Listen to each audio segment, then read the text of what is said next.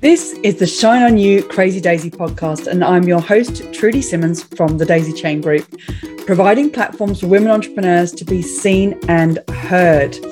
This platform is for women entrepreneurs that want to hear the real stories of what it takes to be yourself and run a business with all the different hats that you might have to wear. These are the stories of the tenacious, the rebellious, and the resilient women that are working towards the future that they want to build for themselves and their families.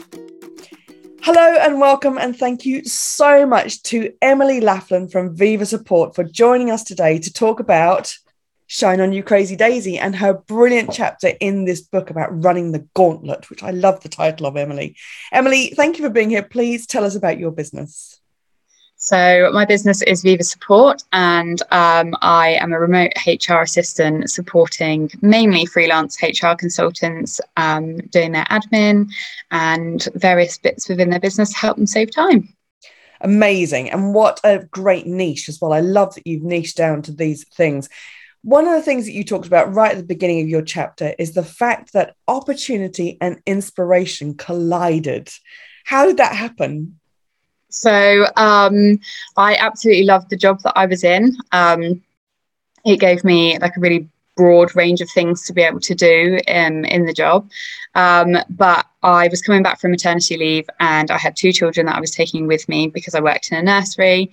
And my boss at the time wouldn't give me um, or couldn't give me a parking space on site. So it meant that I had to drive, then get the park and ride um, with two children um, and it just wasn't really feasible. Um, so I decided that instead of just kind of giving up and thinking, well, what am I going to do now? Um, went out to try and look for a job in HR because that's what I was qualified in, that's what I wanted to do. And there wasn't really any roles that were the right hours, the right money, the right location. So I decided to make my own job. And Ta-da! that's where Viva Support was born. I just love that opportunity and inspiration colliding. Um, what? How did you go from that to getting your first clients? One of the things that you said is that when you got that first client, that gave you a million pounds in confidence. And I think all of us that have our own businesses understand what that means. But it is such a powerful thing to say. How did you get those first clients? Yeah, I think within the first sort of few weeks of starting your business, I think you know that you're not going to get clients straight away, but the other part of you hopes that, you know, day one, someone will just land on your doorstep and be begging for your services. Um, and it, it took, I think, about four weeks of me consistently being on my phone in various Facebook groups. Um, and someone just popped up and asked, Can someone create an organizational chart? Um, and I just thought, I can do that. Um, and kind of was a bit scared to take it on because it was like the first job. Um, and I think it was worth like 50 quid. It wasn't, it wasn't, you know, a huge amount of money, but it was, it was the job. Mm. Um, and I'd been putting off like getting my contracts and my insurance and stuff in place because I obviously didn't want to potentially wait three months, mm. waste three months of insurance or whatever. Um, so that opportunity to take on that client meant that I had to t- I had to take the next step to getting contracts and insurance and like securing all of those parts of the business, which felt like a huge step um, because it meant you know everything was getting a bit more real. Mm. Um, and I think although that job was only worth fifty pounds and it was just a one-off job, um, yeah, it was worth a million pounds in confidence because someone was paying me to do what I had set up a whole business to do.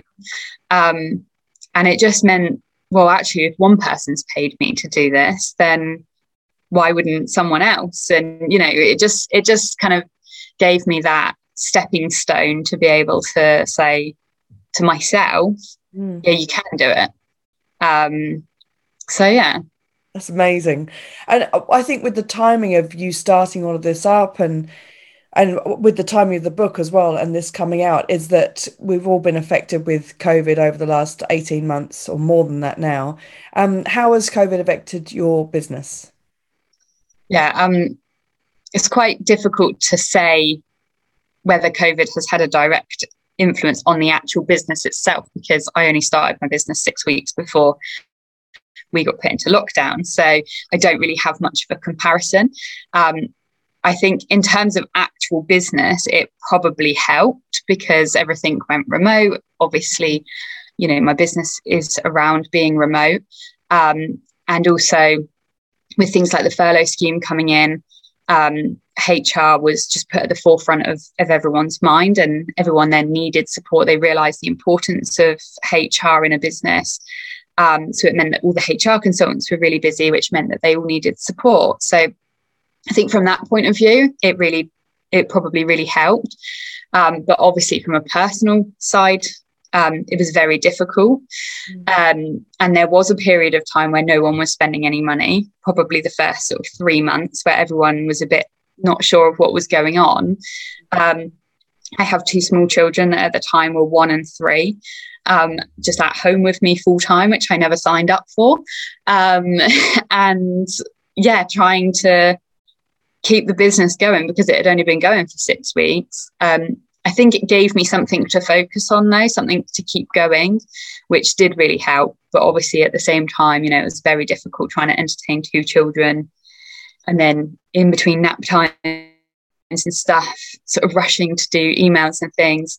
Um, but when the kids went back to childcare, I think it was the 1st of June, um, it was almost like the, the universe knew that before that I didn't really have that much time to be spending on the business because from the 1st of June, that's when I got really busy. Mm. Um, and that's kind of when things took off and when I suddenly had childcare again. So, yeah, I feel like, and I, and I never really thought that way before um, I had a business. I'm a bit woo woo or whatever you like to call it. But um, yeah, I do think that the universe kind of knew that I didn't have the time before. So um, come June, yeah, it went a bit crazy and then kind of carried on. So, do you think that your business has grown over this pandemic time? Oh, definitely, yeah, without a doubt. And I think that that is to do with the fact that people are more open to remote workers. Um, people don't necessarily want um, an employee. Um, so having someone like myself who's a virtual assistant who you know self-employed and you can kind of up and up the hours and and reduce them whenever there's just so much more flexibility and i think people like that because there's been such uncertain times people didn't want to employ new people into their business so it was great to be able to have the support of someone without um, you know having the commitment of an employee mm. um, so yeah i think it's really helped it, it has been the weirdest time, obviously, for everybody, but to watch what your business has done and to be able to to talk about these things and celebrate them, because that's what a lot of businesses have felt like they can't do. Because yeah. um, people have obviously lost their businesses. There's been a lot of suffering, but I'm actually really proud of what you've achieved and I'm watching what you've the way that you've been able to support and help other people through this because there's been so many HR questions that have gone about of people really not knowing the where to go and where you've been able to help or direct them or or indirectly help HR departments has been a godsend I have no doubt to so many people. And it's it's amazing. Yeah yeah. I mean it's obviously been lovely to be able to help people as well and it's you know it's very rewarding. And that's why I love HR as well because you know you're helping other people to get what you know they're entitled to and you're helping educate employers to to know how they should and shouldn't be. And and things like well-being and and all of that has come to the forefront of everyone's mind. And I think trying to instill that into businesses as well. And um, everyone's just become a lot more receptive to new ideas, which is great. So helping to sort of implement these new ideas with alongside consultants is brilliant. So, what's one lesson that you would want every entrepreneur to know that you've learned? Consistency. Mm-hmm. Um, even when it's tough and you feel like giving up. Um, so, like during the lockdown, the first lockdown, obviously with the kids at home, um, and things did slow down for the three, the sort of first three months because people weren't spending any money, and I just kept going. And looking back, I think I don't know why I kept going because literally I was, you know, there was times when I was literally just hitting a brick wall every single day, thinking, you know, why.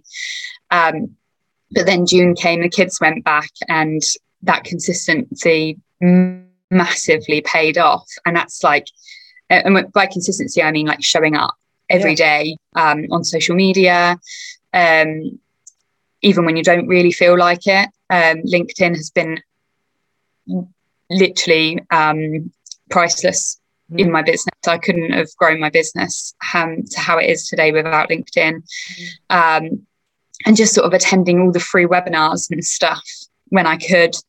Um, you know, even if I didn't really know what they were about, I just yeah. kind of went along and tried to learn and absorb everything. And um, yeah, You're right. It is absolutely. It's one of the biggest lessons that we will forget is showing up consistently because it is. Yep.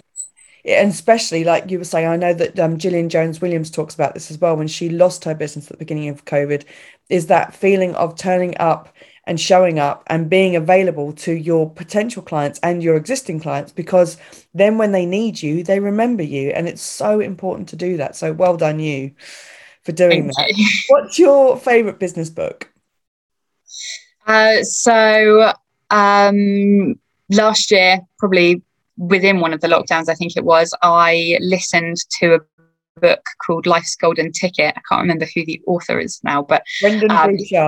That's the one. Um, it's not a business book per se, but it's um, very relatable and it's just got a lot of hidden messages um, and things in it. It's just it's a great book, um, and I'd really recommend it to anyone. Fantastic. It's one of my favorites as well because, as you say, it's a fictional story, but yeah. you take each of those lessons and apply it to your business and to your life um, uh, yeah, it's it's fascinating to read it from both sides as well. Good recommendation. Good one. Emily, thank you so much for being involved in the book. Thank you for doing the podcast. Um, and we can't wait to get this out to people far and wide. Thank you, love. Thank you very much. Thank you for listening. If you like what you've heard, please leave a review and come back for more inspiration. And if you're ready for more motivation, please go to my website and buy the Shine On You Crazy Daisy series of books with inspirational and motivating stories from businesswomen around the world. But wait, there's more! Come and join the Shine On You Crazy Daisy membership for just £27 per month. We will give you the knowledge that you need in a workshop and the support and encouragement to implement for the growth of your business. More details are available on my website www.thedaisychaingroup.com.